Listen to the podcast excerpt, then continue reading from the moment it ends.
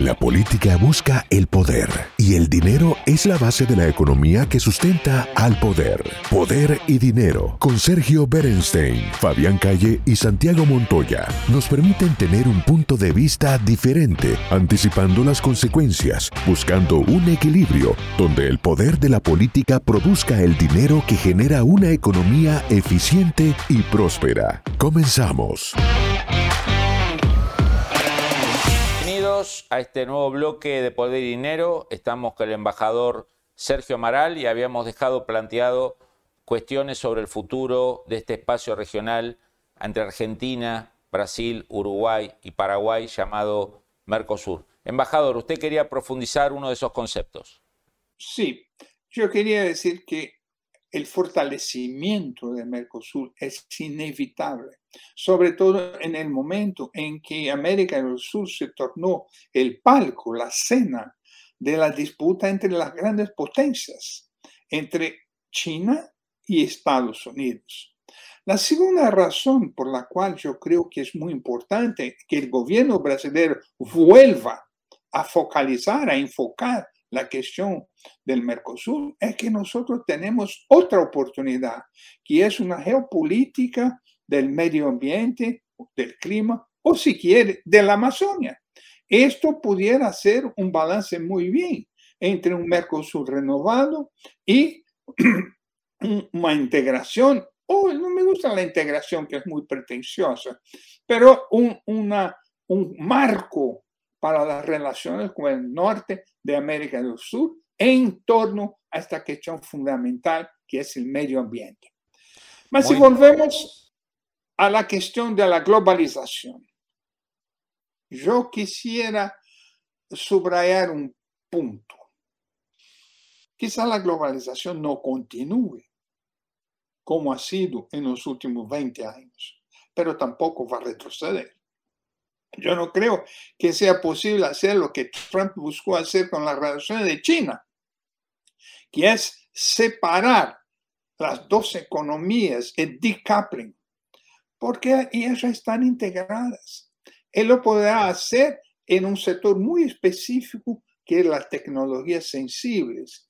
Y él ha reforzado un comité que se llama CFUSE, que es justamente para controlar la transferencia de las cuestiones sensibles y sobre todo militares. Pero la integración no, se va a mantener. Uno no, no, va a pensar que la Europa no va a mantener su proceso de integración, que mismo América Latina, porque son nuestros vecinos. Ahora, es verdad, como Santiago mencionó muy bien, que a muchos puntos yo creo que Trump ha sido pionero. Cuando él dijo que había que contener China, eso fue lo que pasó. Y sí, cuando él dijo que ah, las relaciones con los organismos multilaterales tienen que cambiar, fue un poco lo que él quiso, pero no lo logró. Pero el tema de la globalización yo creo que va a continuar pero sin el arranque que la globalización ha tenido. ¿Por qué? Porque los países hoy día están más preocupados con sus economías, están preocupados que el, comercio con países muy competitivos va a destruir su economía y por esto hay una tendencia más bien de protección y no de abertura.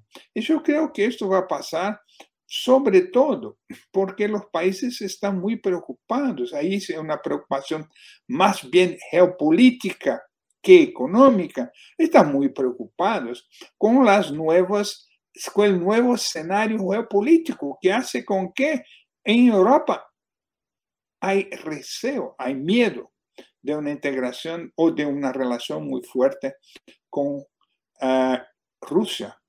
Están queriendo fortalecer los, mecanismos de Unión Europea y fortalecer la NATO.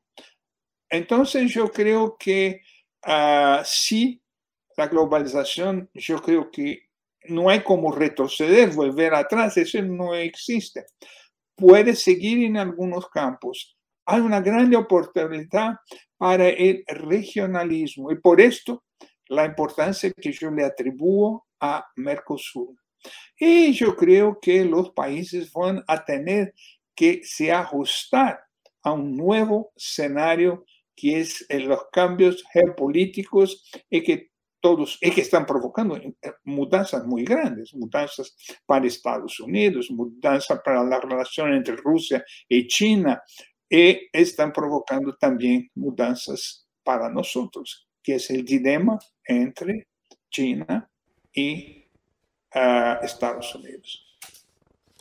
Embajador, cuando uno está mirando la puja Estados Unidos-China, que como usted dice, quizás fue uno de los grandes aciertos de Trump de despertar un poco a los decisores económicos y políticos de Estados Unidos de un exceso de economicismo o de voluntarismo con respecto a lo que implicaba el ascenso de China, uno empieza a ver empresas americanas o occidentales que se empiezan a retirar de zonas de influencia china y se van, vuelven a, Estados Unidos o van a México, algunas buscan el mercado brasilero. La India. Otras, por ejemplo, Apple decidiendo trasladar parte de su producción a la India, un rival histórico de China.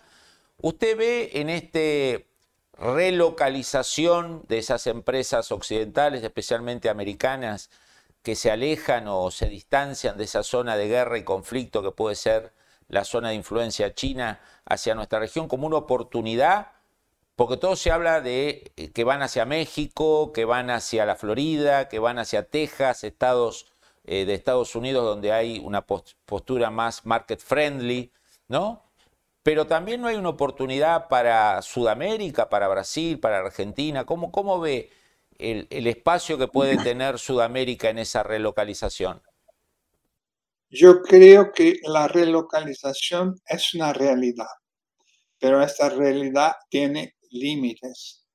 Por ejemplo, Apple también fue una parte de sus actividades productivas, se desplazó a India, pero Apple tiene 1.200 supridores en China.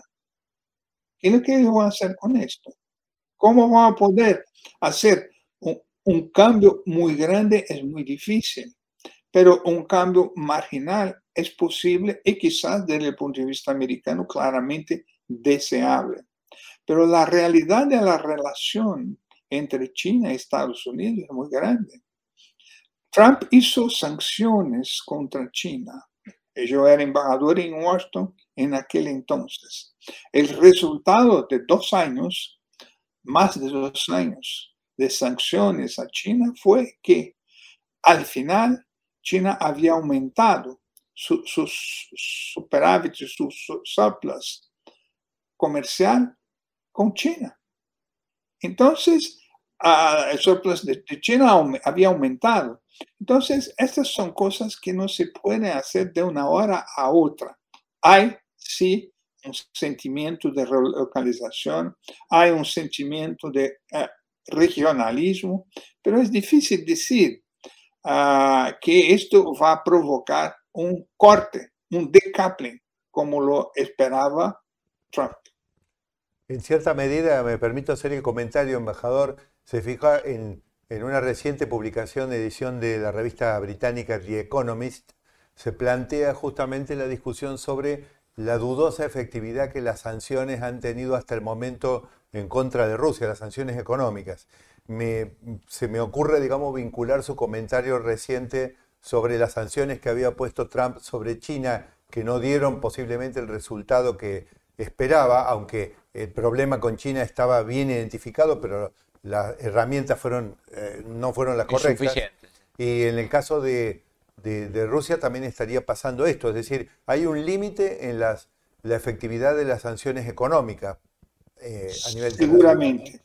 Pero yo creo que las transformaciones más importantes hoy día están en el plan de la geopolítica y no en el campo de la economía. Y en el campo de la geopolítica hay transformaciones muy importantes, como por ejemplo la relación entre China y Rusia. empezó con un acuerdo más o menos inofensivo eh, que establecía una, una parcería sin límites. Puede ser retórica, puede ser realidad. Pero después empezaron, empezó una complementación industrial entre China y ah, Rusia en la industria militar. Ya es más. Ahora, la, el último paso fue dado por China após la visita, a mi, mi juicio, desastrosa de Nancy Pelosi a Taiwán.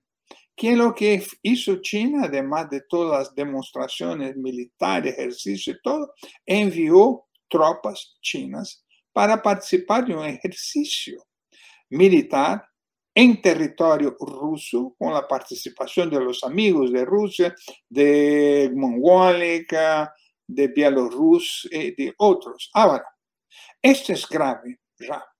Esta es la gran preocupación de Kissinger hoy día, porque ustedes se acuerdan muy bien que en 71 él fue con Nixon, llevó Nixon a, a, a China para restablecer relaciones diplomáticas y hacer acuerdos, acuerdos de cooperación. ¿Por qué? Porque dice Kissinger que una superpotencia puede enfrentar otra superpotencia, pero no dos superpotencias. Ese fue el tema principal de las muchas entrevistas que ha dado durante la reunión de Davos, en que él dice, esta aproximación entre los dos es muy preocupante. Y por eso, esa es una de las razones, no lo ha explicitado el tema, pero quedaba implícito. Esta es una de las razones por qué hay que terminar con esta guerra pronto. Y, de cierta manera él empujó un, fin de la negociación, lo que los, la, Ucrania no le ha gustado, pero su preocupación es exactamente el cambio que está habiendo en el escenario geopolítico y que no le, le, complace tampoco a Europa, porque Europa por muchos años había desarrollado una, una política de fortalecimiento de sus relaciones con Rusia. La Ostpolitik de Merkel era esto. Europa, también no quiere perder su espacio de maniobra política como nosotros también no, no queremos a partir de, una, eh, de un acercamiento más grande entre Estados Unidos y Así es, si quiere un acercamiento un conflicto más grande. Justamente vemos al fondo, a su derecha, ese gran libro de Henry, Kissinger. ¿Me escucha ahora? ¿Estamos bien? Ahora sí, Perfecto, se había cortado el, libro de Henry Kissinger. El, libro, de, el libro de Henry, mientras usted nos citaba ese gran pensador llamado Henry Kissinger, veíamos es la cubierta del libro en, China. Su, en su biblioteca. En su biblioteca. Así que lo, estaba muy presente en sus palabras y en su biblioteca. Fabián, ¿no, ¿no sentís que esto ha sido realmente una Una clase magistral de geopolítica. La verdad, embajador. Extraordinario. Un lujo, un lujo para nosotros, para nuestra audiencia. Y si en algún momento en el futuro cercano su agenda muy ajetreada y muy, muy, muy importante lo permite, va a ser un honor para nosotros contar con su presencia en un próximo programa. Mientras tanto, embajador, seguramente esta entrevista la vamos a repetir en algunas ocasiones porque eh, me parece que ha dejado muchísimo. Así es. Embajador, agradecerle, un honor para nosotros su presencia en este programa Poder y Dinero en Americano Media. Muchas gracias. Muchas, gracias, embajador. El análisis sobre el poder y dinero concluye por hoy. Seguimos con los cálculos y proyecciones para ofrecerles nuevas herramientas que les ayuden a tomar mejores decisiones. Hasta el próximo programa.